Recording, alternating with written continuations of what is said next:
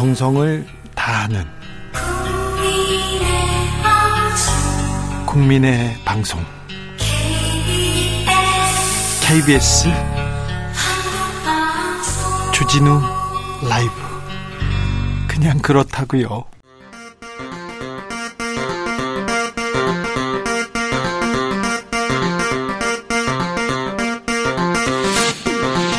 주진우 라이브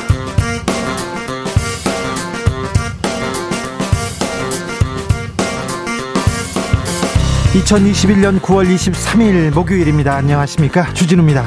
지금 이 시각 71년 세월을 기다려온 한국의 전쟁 영웅들이 가족의 품으로 돌아오고 있습니다. 문재인 대통령이 한국 대통령 최초로 6.25 전쟁 국군 전사자 유해를 모셔오고 있는데요. 문 대통령은 영웅들께서 바라는 건 한반도의 완전한 평화라면서 유엔 연설에서 밝힌 종전선언 다시 강조했습니다.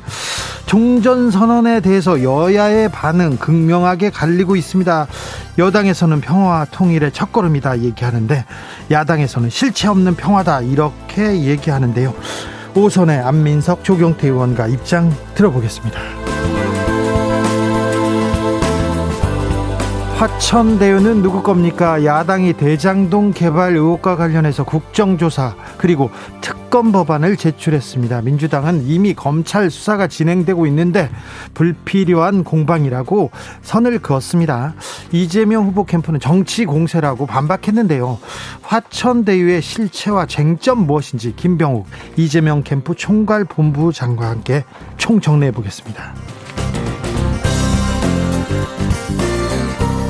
국내 코인 거래소의 예치금이 60조 원을 넘어섰다고 합니다. 이런 가운데 아, 암호화폐 거래소 운명의 날 내일로 다가왔습니다.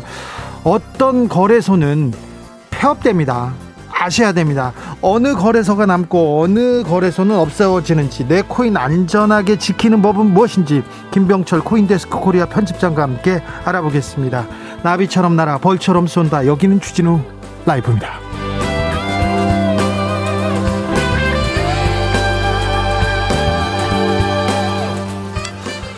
오늘도 자중자의 겸손하고 진정성 있게 여러분과 함께 하겠습니다. 길었던 명절 연휴 끝나고 일상으로 아, 회복하셨습니까? 돌아오셨어요? 잘 돌아오셨지요? 오늘 아이고 월요일 같은 목요일이에요 얘기하는 분도 있고요. 금요일 같아요. 힘들어요 얘기하는 분들 있습니다. 목요일 어디서 뭐 하면서 주진우 라이브 만나고 계신지 알려 주십시오. 4567님께서 주 기자님 명절 잘 보내셨나요? 여러분께서는 잘 보내셨습니까? 강릉 하늘 석양이 너무 예쁘네요. 얘기합니다. 어우, 명절 때 어, 비가 조금 왔어요. 그리고 나서는 그 가을 하늘, 가을 공기 아, 너무 좋아서요. 참 아, 보내는 게 아깝더라고요. 지금도 하늘만 보면 그렇게 좋아요. 그래서 아, 좀 걸어야 되는데 그런 생각 해봅니다. 올해 추석 잘 보내셨습니까? 추석에 무슨 얘기 하셨는지도 좀 알려주세요. 관심사가 어떻게 바뀌었는지도 들려주시고요. 샵 9730 짧은 문자 50원, 긴 문자는 100원입니다. 콩으로 보내시면 무료입니다. 그럼 주진우 라이브 시작하겠습니다.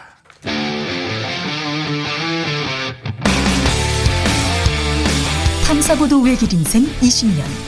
주 기자가 제일 싫어하는 것은? 이 세상에서 비리와 부리가 사라지는 그날까지 오늘도 흔들림 없이 주진우 라이브와 함께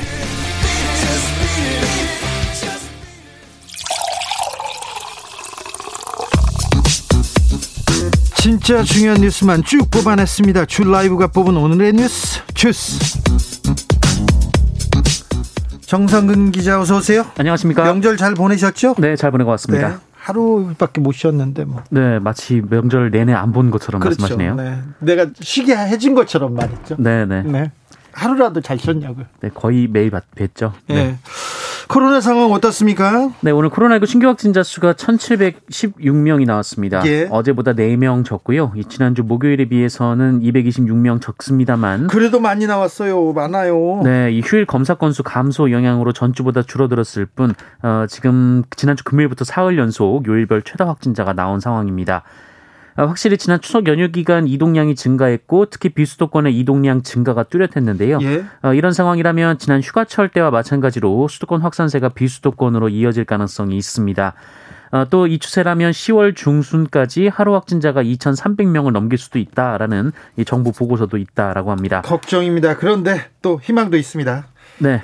어, 일단 백신 관련해서 그 최소 1차 백신 접종자는 누적 3,657만여 명으로 인구 대비 71.2%이고요.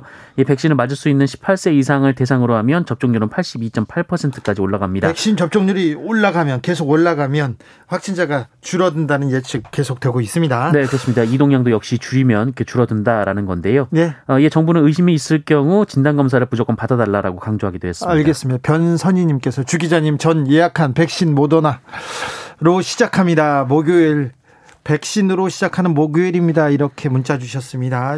9642님께서 명절에 예방접종 후 부작용에 대한 얘기 나오면서 걱정과 접종률이 높다는 얘기 하면서 코로나 이후의 삶을 기대하는, 기대하며 기다려 보았습니다. 아, 네. 네. 접종 백신 얘기하고 네. 그 이후에는 좋아질 거라 이런 얘기 하셨다는 거죠. 아, 그러면 지금 뭐 4차 유행 아직 꺾이지 않고 있지만 백신 잘 맞고 거리두기 하면요. 우리 금방 그 확진자 줄이고 정상으로 일상으로 돌아가는 데한 걸음 다가갈 수 있습니다. 어, 질병관리청에서 어 백신을 맞은 사람은 접종 그 맞은 사람은 무증상일 경우 어, 접 밀접 접촉을 했을 경우 무증상일 경우 격리가 면제된다고요? 네, 어, 지금까지는 그 밀접 접촉해서 확진자가 발생을 했을 경우 이 변이 바이러스가 아닐 경우에만 그 2주간 자가 격리를 면제하고 이 수동 감시 형태로 관찰해왔는데 아, 내일부터는 이 백신을 완료한 그러니까 저 백신 접종 완료자의 경우 어, 이 변이 바이러스여도 어, 2주 동안은 그, 그 자가 격리를 면제하도록 하기로 자, 했습니다. 그러니까 백신 접종 마치고 2차까지 마치고 보름이 지난 사람은 어 그러니까 코로나 확진자와 그 접촉을 하더라도 이제 격리 면제된다는 거죠. 네, 그렇습니다. 이 국내외 연구 분석 결과 변이 바이러스에도 예방 접종 효과가 확인되고 있고 네. 또 예방 접종률 또한 지속 상승하고 있기 때문이라고 설명을 했는데요. 네. 어, 다만 자가 격리가 면제되더라도 PCR 검사는 두 차례 받아야 하고 14일 어, 동안 본인의 건강 상태를 관찰해서 조금이라도 의심 증상이 나타나면 검사를 받아야 합니다. 아, 그럼요. 백신을 맞더라도 조금이라도 의심 증상이 있으면 누구나 빨리 가서 검사를 받아야 합니다. 아, 문재인 대통령이 하와이 독립 유공자들에게 훈장을 추서했습니다. 네, 문재인 대통령 방미 일정 마지막 날인데요. 문재인 대통령은 하와이 호놀룰루를 방문해서 하와이 대학에서 이 최근 독립운동 공적이 확인된 고 김노디 지사 그리고 고 안전 안정송 지사에게 각각 건국 훈장, 애국장, 애족장 훈장을 추서했습니다. 한국 대통령의 독립 유공자 훈장 추서가 해외 현지에서 이뤄지는 것은 이번이 처음 있는 일인데요. 네, 애국장을 받은 김노디 지사는 1919년 이 필라델피아에서 열린 제1차 재미 한인 대표자 회의에 참석해서 일제의 여성 인권 유린 행위를 폭로하고 남녀 평등을 역설했고요. 어, 그리고 이 대한 부인 구제회 임원으로서 독립운동 자금을 모금했고 이 1921년부터는 미국 각지를 돌며 한국의 독립을 호소해 왔습니다. 예. 안정송 지사는 이 대한 부인회, 대한 부인 구제회 임원으로서 독립운동을 재정적으로 지원했고 광복 후 재미 한족 연합위원회 대표단 일원으로 활동한 공적을 인정받아 인정받아서 애족장을 받았습니다. 국군 유해가 지금 한국으로 어, 오고 있습니다. 네, 6.25 전쟁에서 산화한 68명의 전쟁 영웅이 70년 만에 가족의 품으로 돌아오게 됐습니다. 한미 양국은 우리 시간으로 오늘 하와이 호놀룰루 히캄 공군 기지에서 유해 상호 인수식을 열었습니다. 하와이에서 봉환을 기다리던 국군 전사자 유해 68구와 미군 유해 6구를 서로 인계하는 행사였는데요. 어, 고 김석주 일병, 고 정환조 일병 등 국군 유해는 카투사 복무 중 장진호 전투에 참여했다가 전사한 것으로 확인됐습니다. 네. 아, 이들은 북한의 단독 유해 발굴로 발견돼서 어, 미군 유해와 함께 하와이로 송환된 뒤 최근 한국군으로 판명돼 고국의 품으로 돌아오게 됐습니다. 네. 7678님께서 저는 추석 연휴 쉬는 동안에는 소래 생태공원을 돌면서 주진우 라이브와 함께 했고요. 지금은 야근 근무 시간까지 근무하면서 주진우 라이브와 함께하고 있습니다. 네, 알겠습니다. 감사합니다. 1928님, 추석 노동절이 지나고 나니까 정말 행복하네요. 일상으로 돌아오니 이제사 여유를 찾았습니다. 아, 네. 명절이 끝나고 연휴가 끝나니까 행복하다는 분도, 아, 네. 이렇게 긍정적으로 살아야 되는데, 아, 참, 아이, 참, 네. 이런 멋있다, 멋있어. 네, 그렇습니다. 일상으로 돌아오니 참 행복하죠? 네, 감사합니다. 네. 아이고, 행복해라. 1471님, 모범 택시 기사입니다. 오늘도 쉬는 업소가 간간히 있더라고요. 네, 7시간 동안 승객 두 분 모셨습니다. 지금은 강남 교보타워 근처에 있는데요. 주진우 라이브 연말에 청취율 1위가 됐으면 좋겠습니다. 얘기하는데 감사합니다. 아무튼, 아, 택시 하시는 분들한테도 손님들이 좀 많아서 조금 시름을 덜었으면 하는 바람이 있습니다. 좀 힘내 주십시오. 민주당에서는 호남 경선 이어지고 있습니다. 네, 민주당 호남 경선이 지난 화요일부터 시작이 됐습니다. 호남은 권리당원만 20만 명이 포진해 있어서 이 민주당으로서는 이번 경선 분수령으로 꼽히는 지역인데요.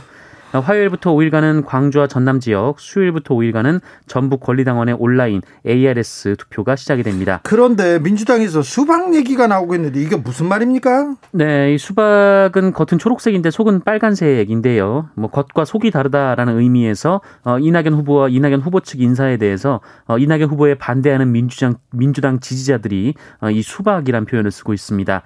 아, 그리고 최근 이재명 지사도 이 표현을 썼고 또 이에 대해서 이낙연 후보 측이 일배 용어라며 어, 호남 비하라고 주장을 한 상황입니다. 아이고, 일배 용어요? 호남 비하요? 네, 일베에서 이 수박이 5.18 당시 피를 흘리는 광주 시민들을 조롱하는 의미로 사용했다라는 건데요.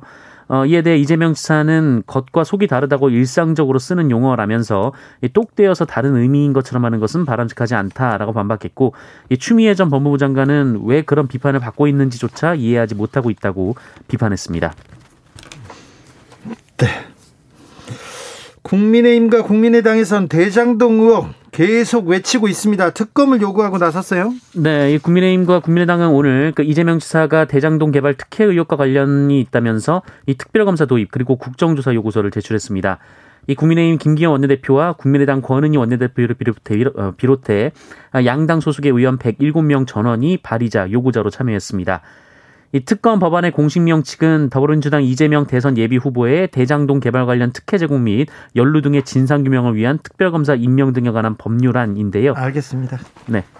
민주당은 뭐라고 합니까? 어, 정치 공세로 규정하면서 어, 이에 대해서는 검토하고 있지 않다라고 잘라 말했습니다. 지금 검찰 수사 중인 사안이다 이렇게 얘기하죠? 네, 이미 검찰 수사가 진행 중인 사건이라면서 이 민생 경제 회복을 위해 나아가야 하는 시대에 시기에 이 네거티브 전략으로 불필요한 논란을 키우는데 유감을 표명한다라고 덧붙였습니다. 어, 박주민 총괄선대본부장은 이재명 지사 측인데요. 예. 어, 이 사안이 정치적으로 소모되는 것은 결단코 반대한다라고 밝혔고 예. 어, 김영진 상황실장은 실체적 진실에 다가가려는 것이 아니라 이 정치적 논쟁을 만들기 위한 불순한 동기라고 주장했습니다. 이규창님께서 전 추석에도 샘물 뽑느라 열심히 근무했습니다. 포스코에서요. 그래도 행복합니다. 아이고 덕분에 저희가 어, 편안하게 잘 잘 쓰고 잘 살고 있습니다. 감사합니다. 오, 고유기님께서 주 기자님 가끔 버벅거리시는데 매력 있습니다. 얘기하는데 가끔 버벅거리면 매력 있는데 자주 버벅거리잖아요. 그건 좀 잘하겠습니다. 더 노력하겠습니다. 추석이 끝났는데 아직 추석 연휴에서 저는 돌아오지 못하고 있어요. 하루 쉬었는데 네. 하루 쉰 게 조금 문제가 됐는데요. 네, 누가 들으면 연휴 기간 내내 쉰 줄 알겠습니다. 알겠습니다. 네. 민주당은 음, 추석 이후에는 언론중재법 개정안 통과시킨다는 방침입니다. 네, 어, 더불어민주당은 오늘 그 기존 여야 합의에 따라 언론중재법 개정안을 오는 27일 국회 본회의에 올려 처리하겠다라는 입장을 재확인했습니다. 할인 협의체 회의박 하고 있죠? 네, 하지만 공전 중인데요. 어, 민주당 신현영 원내대변인은 26일까지 최선을 다해 협의하는 것이 여야가 합의한 내용이라면서 26일이 데드라인이라고 주장했습니다. 언론 단체들은 그 자율 규제 기구를 만들겠다. 이제 만들 만들 수도 있다 이런 얘기를 했어요? 네, 방송기자연합회, 전국언론노동조합, 한국기자협회, 한국신문방송편집인협회, 한국신문협회, 한국여기자협회, 한국인터넷신문협회 등 7개 언론단체가 어, 통합형 언론 자율 규제기구를 설립하겠다라고 밝혔습니다. 이제서야, 이제서야. 네, 어, 언론이 사회적 책임을 다하지 다하고 다하지 못하고 있다는 이 국민들의 질책을 무겁게 받아들인다라면서 이제서야. 네, 그 결과 언론에 대한 권력의 개입을 자초한 책임이 있다라고 인정했습니다. 네, 자초했죠. 그런데 이제서야 그런데 지금 국회에서 이렇게 합의를 하기로 회의를 하기로 했는데 회의는 안 열리고 있고 언론 단체는 또 다른 목소리를 내고 있고 참 어찌 되는지 언론 중재법을 두고 또 한판 격돌이 벌어질 가능성도 있습니다. 음. 윤석열 후보 측에서는 그 문준용 씨에 대한 논평을 냈다가 철회했습니다. 네, 문재인 대통령의 아들 문준용 씨가 지난해 이 강원도 양구군청이 지원하는 미술관 사업에 이 본인 작품을 전시하면서 7천만 원의 예산을 받은 사실이 알려졌습니다. 네. 아, 그런데 이에 대해 윤석열 전 검찰총장 측이 논평을 내고 이 문준용 씨가 미디어 아트계의 세계적인 예술인이 맞다면 왜 국민의 혈세로 지원을 받는 것인가 이렇게 주장을 했습니다. 그렇게 강하게 비판을 했는데 뭐 왜 철회했죠? 네, 문화예술계에서 반발이 나왔기 때문인데요. 이 문화예술 사업을 정치적으로 연결시키는 것이 문제다라는 지적이 나왔습니다. 네, 이런 지적이 아, 그. 뭐 문화예술계에서도 나왔고 정치계 그리고 또 야당 쪽에서도 나왔어요. 이건 너무 좀 근거 없는 공격이다. 그래서 철회를 했습니다. 네. 철회했습니다. 이 얘기에 대해서는 저희가 잠시 2부 철학의 맛에서 조금 더 심도 있게 고민해 보겠습니다. 최재형 전 감사원장도 뭐 얘기를 했다가 또 뒤로 가는 행보를 보이고 있어요. 네, 캠프를 해산하고 홀로 선거운동을 벌이고 있는 최재형 전 감사원장의 정책이 잇따라 구설에 오르고 있습니다.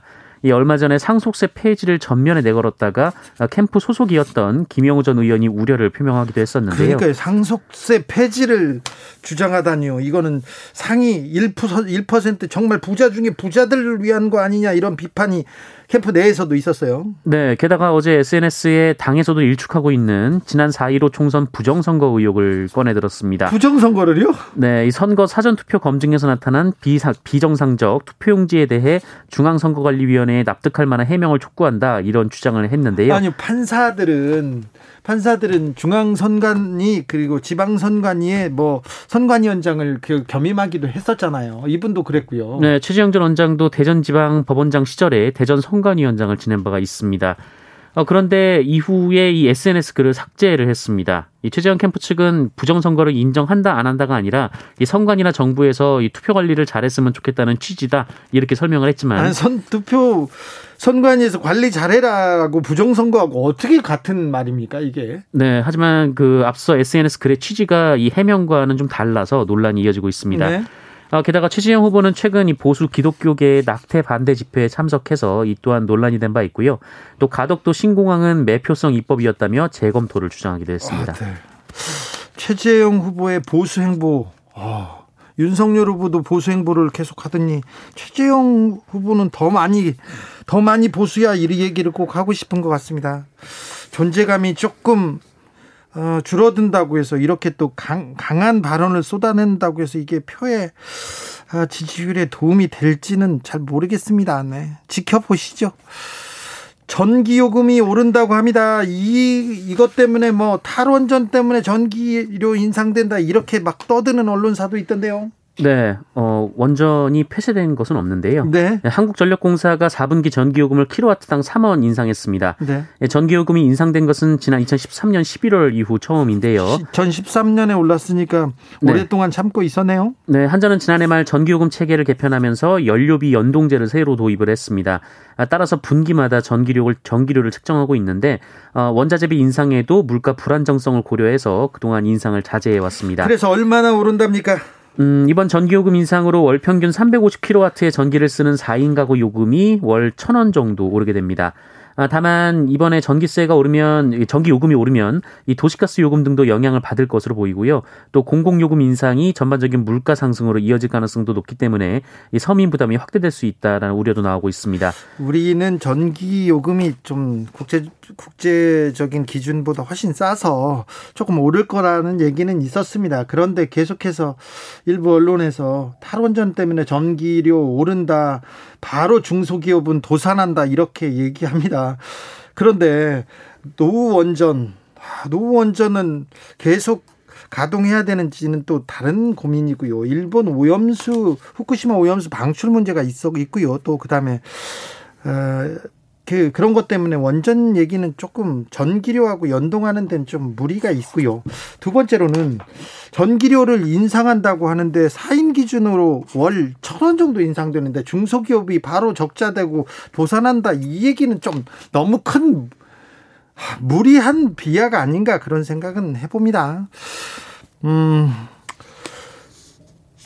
추석 때 큰 사고가 없었어요. 교통사고 사망자도 줄었다고 줄은 게 아니라 한 명도 나오지 않았다 이런 보도가 나왔는데 또 다른 또 사고는 있습니다. 행인이 이유 없이 아, 폭행을 당했습니다. 그 20대들이 그냥 묻지마 폭행을 했어요. 네, 경기도 시흥시에서 눈이 마주쳤다라는 이유로 묻지마 폭행을 벌인 20대 남성 3명이 경찰에 자수를 했습니다.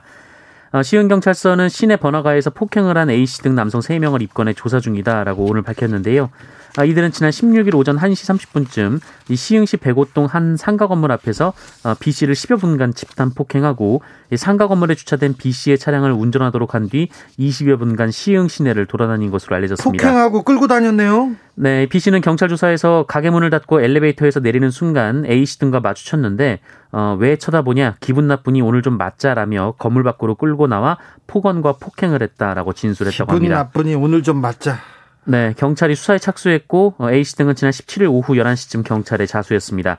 아, 이들은 B 씨에게 찾아가 사과한 것으로 전해졌는데 아, 이들은 폭행 사건이 발생한 상가 건물 인근 점포 등에서 아르바이트를 하던 직원인 것으로 확인이 됐습니다. 네, 사과는 했다고 해도 이거는 따끔하게 혼날 일입니다. 엄벌에 처해야 될 것 같습니다.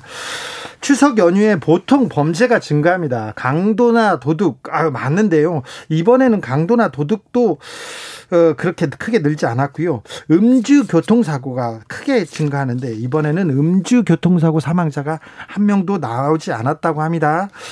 음, 1976년도부터 교통사고 통계를 집계했는데요. 76년 이래 음주운전 사망자가 없는 명절 연휴는 이번이 처음이라고 합니다. 네. 정상근 기자 감사합니다. 고맙습니다. 8029님, 진우 형님과 정상근 기자님의 어색한 듯한 케미 정말 재밌습니다. 항상 정상근 기자 응원합니다. 저도 상근이거든요. 전국의 모든 상근이들 화이팅 얘기합니다. 아, 그렇군요. 0648님께서는 추석의 육아 실컷해서 너무 좋았어요. 아이에게 좋은 아빠로 기억되면 좋겠는데 16개월이라 모르겠죠? 다 압니다. 네, 다 알아요. 잘하셨습니다. 16개월에도, 아, 아, 내가 16개월 추석 때 아빠가 너무 잘해줬어. 그거 다 생각할 테니까 너무 잘하셨습니다. 6939님, 5개월에 3kg 뺐는데요. 명절 3, 4일에 2kg 쪘습니다. 주진우 라이브 들으면서 밥 조금씩 먹으면서 자중하는 삶 살겠습니다. 아유, 뭐, 찔 수도 있고 빠질 수도 있죠. 너무 그렇게 스트레스 받지 마십시오. 교통정보센터 다녀올게요. 공인혜 씨.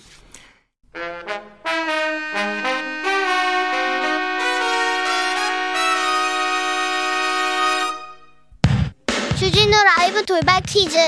오늘의 돌발 퀴즈는 주관식입니다. 문제를 잘 듣고 정답을 정확히 적어 보내주세요. 문재인 대통령이 이번 유엔 총회 기조연설에서 한반도 이것 선언의 필요성을 다시 한번 강조했습니다. 그러자 국민의힘은 현실과는 너무나 동떨어진 환상 같은 인식이다. 세계 각국이 코로나와의 전쟁을 치르는 상황에서 지독한 짝사랑만 보여줬다고 비판했는데요. 정전 휴전과는 다른 이것은 전쟁 당사국 간의 전쟁 상태가 완전히 종료됐음을 확인하는 공동의 의사 표명입니다. 여기서 이것에 들어갈 말은 무엇일까요? 정답은 두 글자입니다. 샵 9730 짧은 문자 50원 긴 문자는 100원입니다. 지금부터 정답 보내주시는 분들 중 추첨을 통해 햄버거 쿠폰 드리겠습니다. 주진우 라이브 돌발 퀴즈 내일 또 만나요.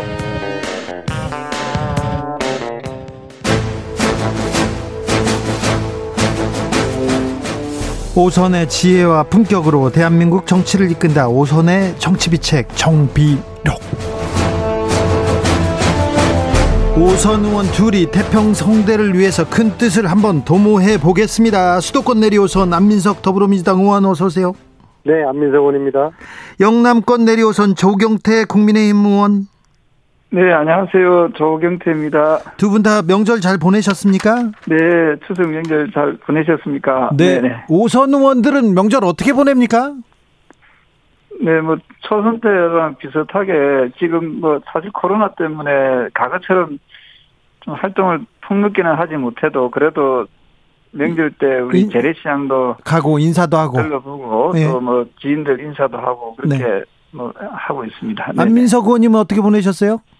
저는 이제 주로 택시를 몰면서 그렇죠. 시민들을 만나 왔었는데요. 네. 이번에는 코로나 때문에 기사분들이 예, 좀 서로 위험하니까 예. 예, 좀 하지 않는 게 좋겠다 고 그러셔서 이번에 못했고요. 대신에 어, 제 지역구 근처에 그 사찰들을 방문하면서 네. 예, 스님들에게 좋은 말씀도 듣고 또 우리 사찰 문화재도 감상하고 네. 그런 좀 아, 쉬는 시간을 이번에는 보냈습니다. 알겠습니다. 불법 사찰 그런 얘기는 하지 마십시오 안민석 의원님. 네. 자 의원님 안 의원님 국정농단 네. 최서원 씨한테 그 1심 판결에 불복해서 항소했습니다. 2심에서는 상황 달라집니까? 그 최순실 씨가 저를 이제 명예훼손으로 고발했는데요. 네. 참 의의가 없고요. 네.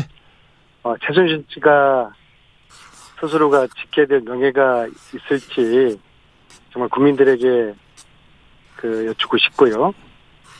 1심 때는 제가 일절 대응을 하지가 않았어요. 네. 일, 하도 의의가 없어서요. 아, 네. 네, 그래서, 예, 그래, 그랬고, 뭐, 2심에는 그래도 또 법의 절차에 따라서 네. 제가 변호사도 선정하고, 네. 어, 뭐, 최선을 다해가지고. 알겠습니다. 예, 최순실 씨의 명예훼손 그런 게 아니라는 거. 네. 에, 중대한 국정농단을 저지른 자로서 더 반성을 해야 된다는 네. 그런 취지의 결론이 나오도록 열심히 노력하겠습니다. 알겠습니다. 조경태 의원님. 네네. 추석 전까지 홍준표 후보의 기세가 등등했습니다. 근데 막 치고 올라가고 막 그랬는데 네. 추석 연휴에 추석 연휴에 윤석열 후보가 SBS 예능에 딱 나왔어요. 좀 속상하셨겠어요. 네, 사실은 그 SBS가 물론 뭐 나름대로 회사 방침이 있었겠지만 여당 후보 두 분을 했으면 야당 후보 두 분을 하는 것이 상식적으로 맞는데. 그렇죠. 아마 그게 조금 뭐 어긋난 것 같고요. 아마 이 방송을 듣고 계시는 SBS 관계자분이 계시면은 저는 공정하게 그 우리 홍준표 후보에게도 기회를 주는 것이 저는 이게 어, 균형이 맞지 않을까 이런 생각을 하고 있습니다. 아, 근데 추석 전에 진짜 중요한 시간에 그때 홍준표 후보가 딱 나왔으면 좋았을 텐데 그죠? 네, 아니 뭐, 뭐 어느 분이 나오시든지 뭐 사실은 좋으나 하여튼 그 좀 약간 좀 일관성도 있고 어, 국민들이 봤을 때 누구든지 공감할 수 있도록 하는 것이 저는 그 이 공중파 방송의 또 그런 기능이고 역할이 아닌가 하는 생각을 하고요.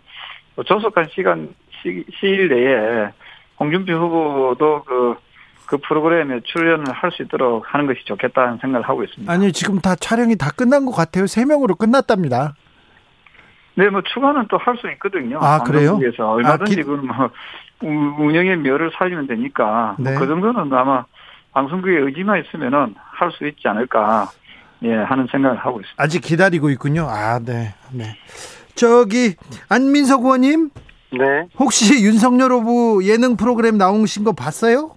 예, 좀 뭐 보지 않았고요. 예. 근데 뭐 SBS가 어, 왜 그렇게 했을까? 네. 사실 보면은 첫 번째 주자가 중요한 것이거든요. 예, 두 번째, 세 번째는 네. 별 관심도 못 받고 첫 번째보다 훨씬 더 잘해야지 좀 저 점수를 받을 텐데. 그리고 추석 전에 윤석열 후보를 네. 첫 번째 배치한 것도 이게 과연 뭐 우연의 일치였을까 그런 좀 의심을 받게 되고요. 아무튼 SBS의 윤석열 띄우기 이 좀 국민적 의심을 받게 된 게 유감이고요. 또 다른 네. 유감은 우리가 언제 대통령 후보가 예능 프로 나오고 안 나오고 이거 가지고 목숨 거는 이런 세태가 되었는지 참으로 유감스럽고요. 대통령 후보로 나선 사람들은 자신의 비전과 공약 그리고 어, 대한민국을 어떻게 잘 살게 만들 건지 국민들을 어떻게 먹고 살게 만들 건지 예, 그러한 이야기들로 어, 참 국민들에게 심판을 받아야 될 텐데 네. 예능 프로 하나 가지고 참 이렇게 수랑설레하는 게 참으로 유감이네요. 알겠습니다. 어, 추석 연휴 기간이었죠. 문재인 대통령이 유엔 총회에서 종전 선언을 어, 외쳤습니다. 이 부분은 어떻게 보고 계신지요, 어, 조경태 의원님? 네, 사실은 그, 그 유엔 총회에서, 어, 뭐, 뭐, 사실 이런 선언을 하는 것 자체가, 네. 어, 어, 좀 국민들이 봤을 때는 좀 불안감을 좀 더 이렇게 정복시키는 거 아닌가 생각을 하거든요. 아니요, 종전선언에서 어떻게 불안감이 나오죠? 네, 잘 아시다시피 종전을 하게 되면은 그, 그 미군 철수로 또 이어질 수일 가능성이 매우 높습니다. 종전하고 지금 미군 철수요?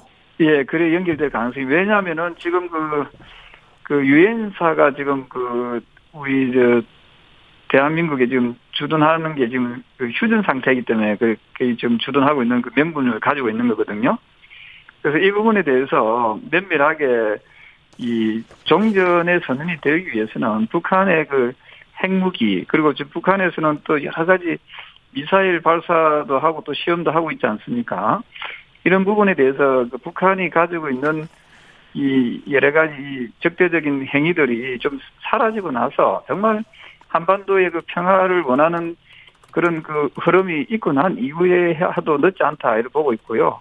그래서 저는 우리 저, 저주 기자님께서도 아시다시피 종전선언을 하게 된 이후에 북한에서 요구하는 것은 분명히 어 미군 철수와 또 유엔 유엔사들이 지금 있는 그 부분에 대한 또 그 철수를 요구할 가능성이 매우 높다 하는 점에서 우리나라의 안보를 매우 위협할 수 있는 가능성이 높기 때문에 이 부분에 대해서는 조금 더 국민적 합의가 있어야 되지 않을까 이런 생각을 하고 있습니다. 아민석 의원님.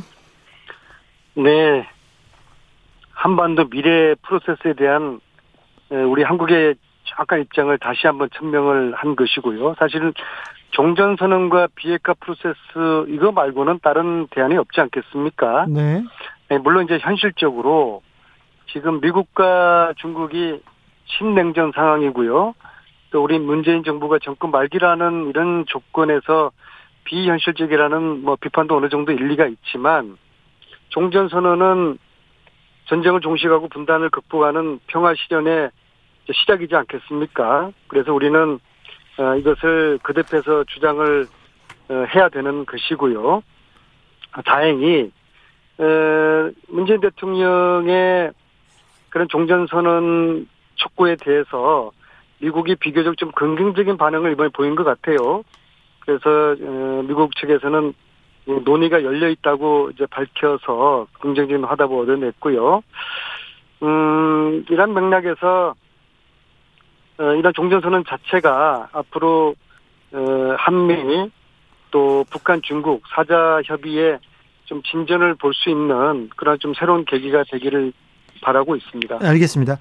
어, 조경태 의원님께 좀 묻겠습니다. 윤석열 후보가 국방 공약을 제시하면서 어, 미국한테 전술핵 배치 요구하겠다, 핵 공유도 요구하겠다 이렇게 얘기했는데 이 부분은 어떻게 보셨어요? 네, 그 부분은 그 사실은 1990년도에 그 한반도 비핵화를 선언했을 때 어, 그때 대한민국은 전술핵이 있었고요.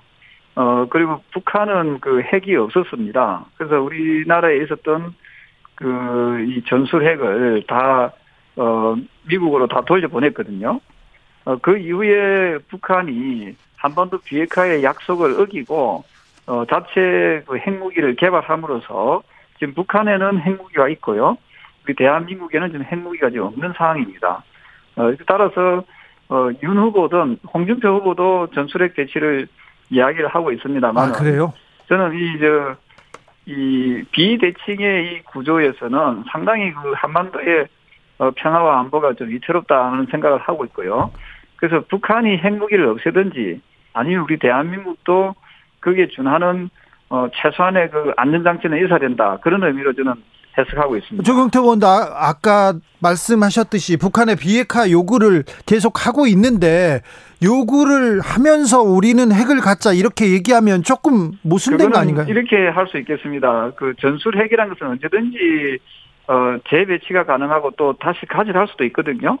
그래서 저는 어, 그 북한이 핵을 포기하지 않는 않는다면은 네. 그때까지만큼이라도 저는 전술 핵은 배치하는 것이 한반도 한반도의 평화와 안전을 위해서 어 저는 그저 어, 그, 그, 그런 모습들이 저는 그렇게 나쁘지 않다, 이렇게 보고 있습니다.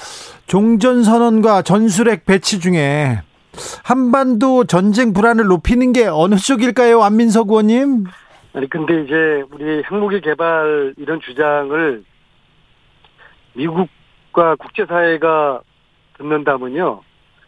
핵무기 관련 정서나 질서를 전혀 모르는 그런 무지한 요구라고 들을 거예요. 만약에 바이든 대통령이 이런 보고 받았다면은 참 기가 찼을 것입니다. 왜냐하면은 이게 그 우리는 자체적으로 이미 SLBM을 이미 개발하지 않았습니까? 예. 그래서 이미 무게 무기 체계가 세계 최고의 이제 기술로 인정받고 있고요. 이런 상황을 모르지는 않을 텐데 어떻게 이렇게 무지한 말씀을 하시는지 제가 잘 이해가 이해가 안, 되, 안 되고요. 예, 핵무기 개발 이거 국민의힘 쪽에서 뭐 지속적으로 나왔던 이야기고 또 대선에서도 후보들이 이렇게 무분별하게 공약을 하는 게 국익에 도움이 전혀 안 되고요. 이게 국수주의와 다름없는 매표 행위에 불과하다고 저는 보고 있어요. 남정호님께서 중국, 미국, 한국, 북한 다 핵 가지면 일본도 가지고 싶을 거고 대만도 달라가 할 거고 사이좋게 모두 핵 가지면서 핵 파티 하자는 건가요? 이렇게 얘기합니다. 조경태 의원님. 동의하지 않습니다. 뭐냐면요. 그 우리나라가 지금 세계에서 유일하게 분단된 나라고 지금 그 북한이 북한의 전쟁 침략에 의해서 지금 전쟁이 벌어졌지 않습니까? 따라서 북한은 아직도 대한민국과의 그 어떤 이 적화 적화 야욕을 적화 통일에 대한 그 꿈을 버리지 않고 있습니다. 그래서 그런 의미에서 우리 대한민국에 대해서의 입장을 보고 이야기를 해야지. 아, 조금 전에 그 말씀하신 그분 주장대로 하자면은 북한은 당연히 핵이 없는 전제 하에서 우리가 얘기가 하는 것이 저는 옳다라고 보고 있고요. 북한이 핵을 가지고 있는 동안에는 우리는 그 우리 우리 단독으로는 절대 대한민국을 지켜낼 수 없다는 그런 절박함에서 나온 이야기라 보시면 되겠습니다. 아, 자 오늘부터 또 TV 토론 계속되죠 국민의힘에서? 네네네 오늘 아마 TV 토론 할 것 같습니다. 네, TV 토론 하면 또 홍준표 후보가 좀 두각을 나타낼까요? 오늘은 그 홍 후보의 전략은 좀 부드럽게 하고 부드럽게 마청으로서의 그좀 소용하는 모습을 보이, 보이지 않을까 하는 예측을 하고 있거든요. 요즘 계속해서 웃고 다니시더라고요. 조금 부자연스러운데.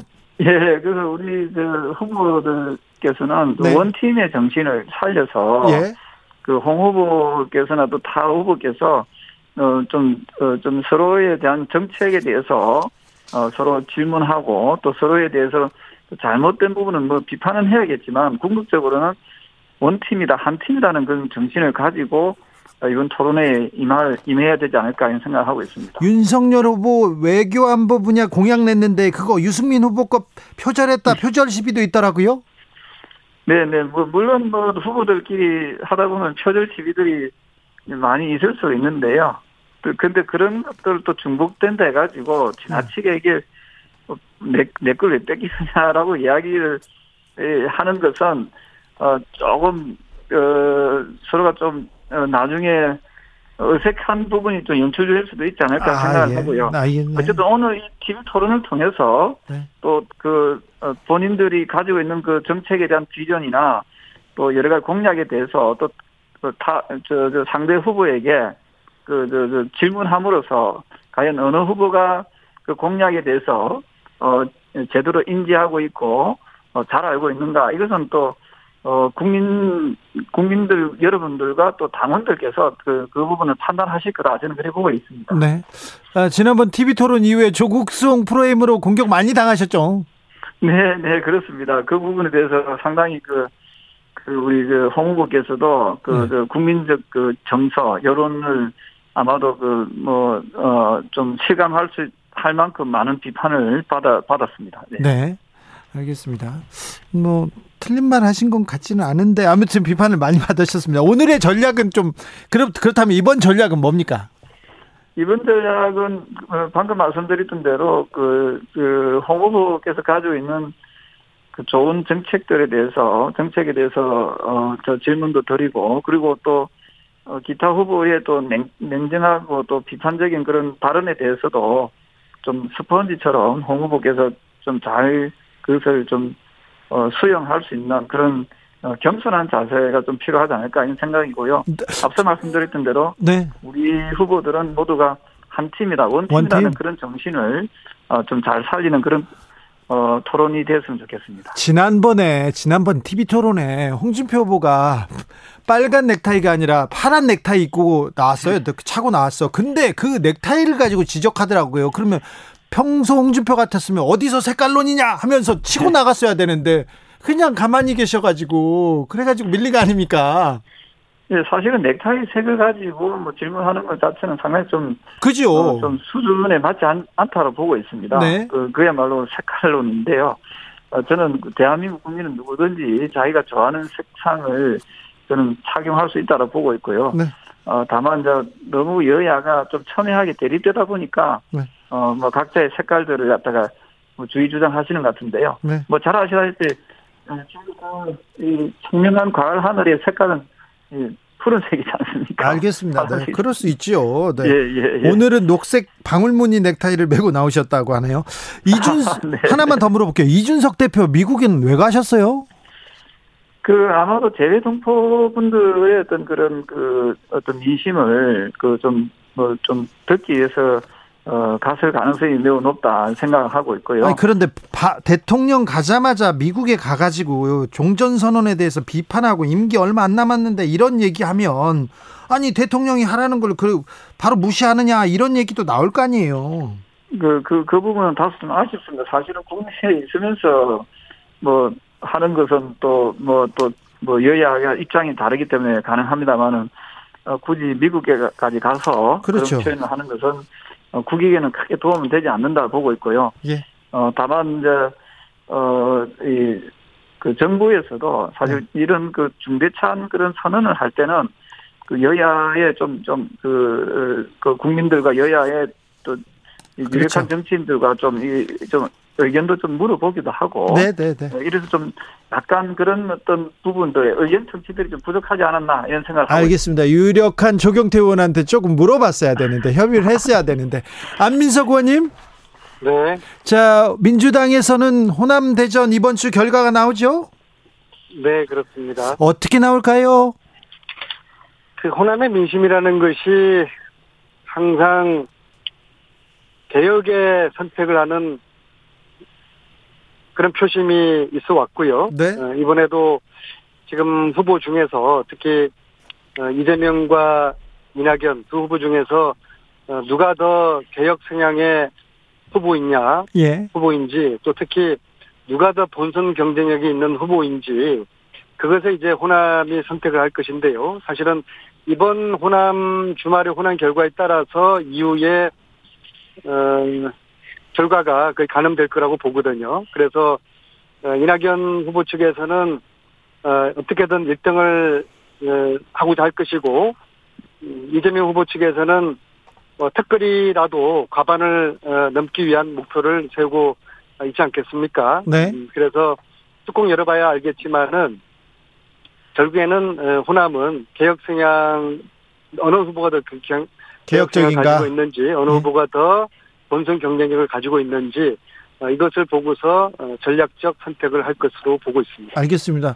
아니 호남은 누가 전략적인 누가 더 개혁적인지 전략적 선택을 한다. 이건 다 아는 얘기인데 또 하시면 어떻게 해요? 자, 안민석 의원님 하나 더 물어볼게요. 그러면 자, 화천대유 논란이 아주 크지 않습니까? 모든 이슈를 잡아먹고 있는데 화천대유 논란은 이 민주당 경선에 어느 정도 영향을 미칠까요?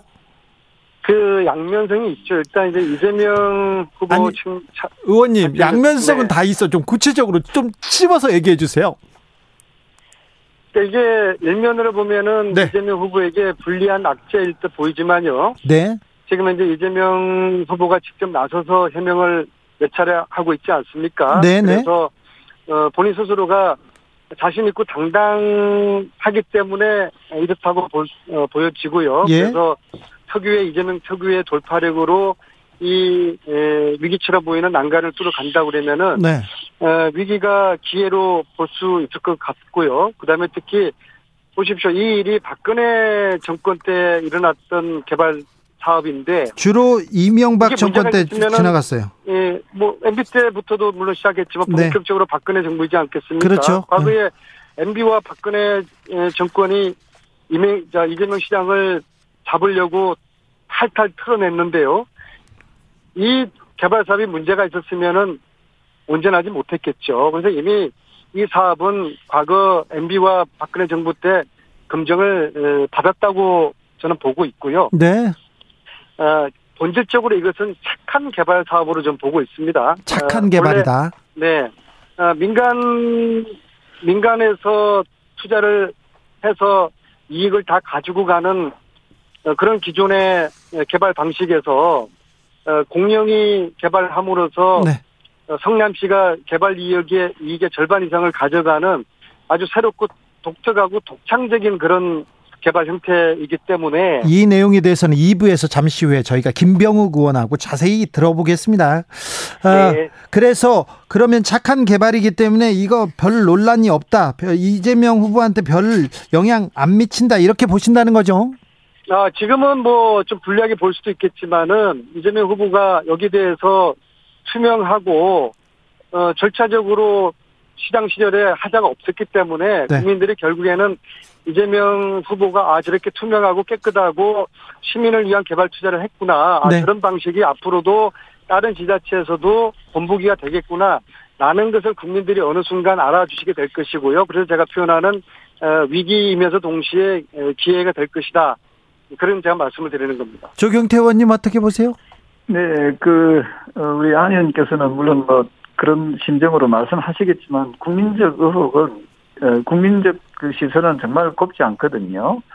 이 자본금 5천만 원, 어, 뭐 토탈에서 3억 5천만 원을 가지고 어, 적게는 500억 또는 많게는 4천억 정도의 수익을 내는 이 사업에 대해서 어, 상당히 국민들은 그, 일종의 그, 로또의 어떤 그런 행태에 대해서 과연 옳은지. 조경태 의원님. 예, 예. 그 자본금을 가지고 얼마를 벌었다 이거는 조금 너무하지 않습니까? 예, 그총 그, 투자금을 그 가지고 이렇게 그, 그 부분에 대해서도 국민들이 이제 판단하실 거고요. 네. 또 그 이재명 후보 본인이 그 이론도 받지 않았다 했지 않습니까? 네, 네. 어, 그리고 수사를 당당히 받겠다라고 했으니까 네. 그러면은 그 특검 수사도 동의해야 된다.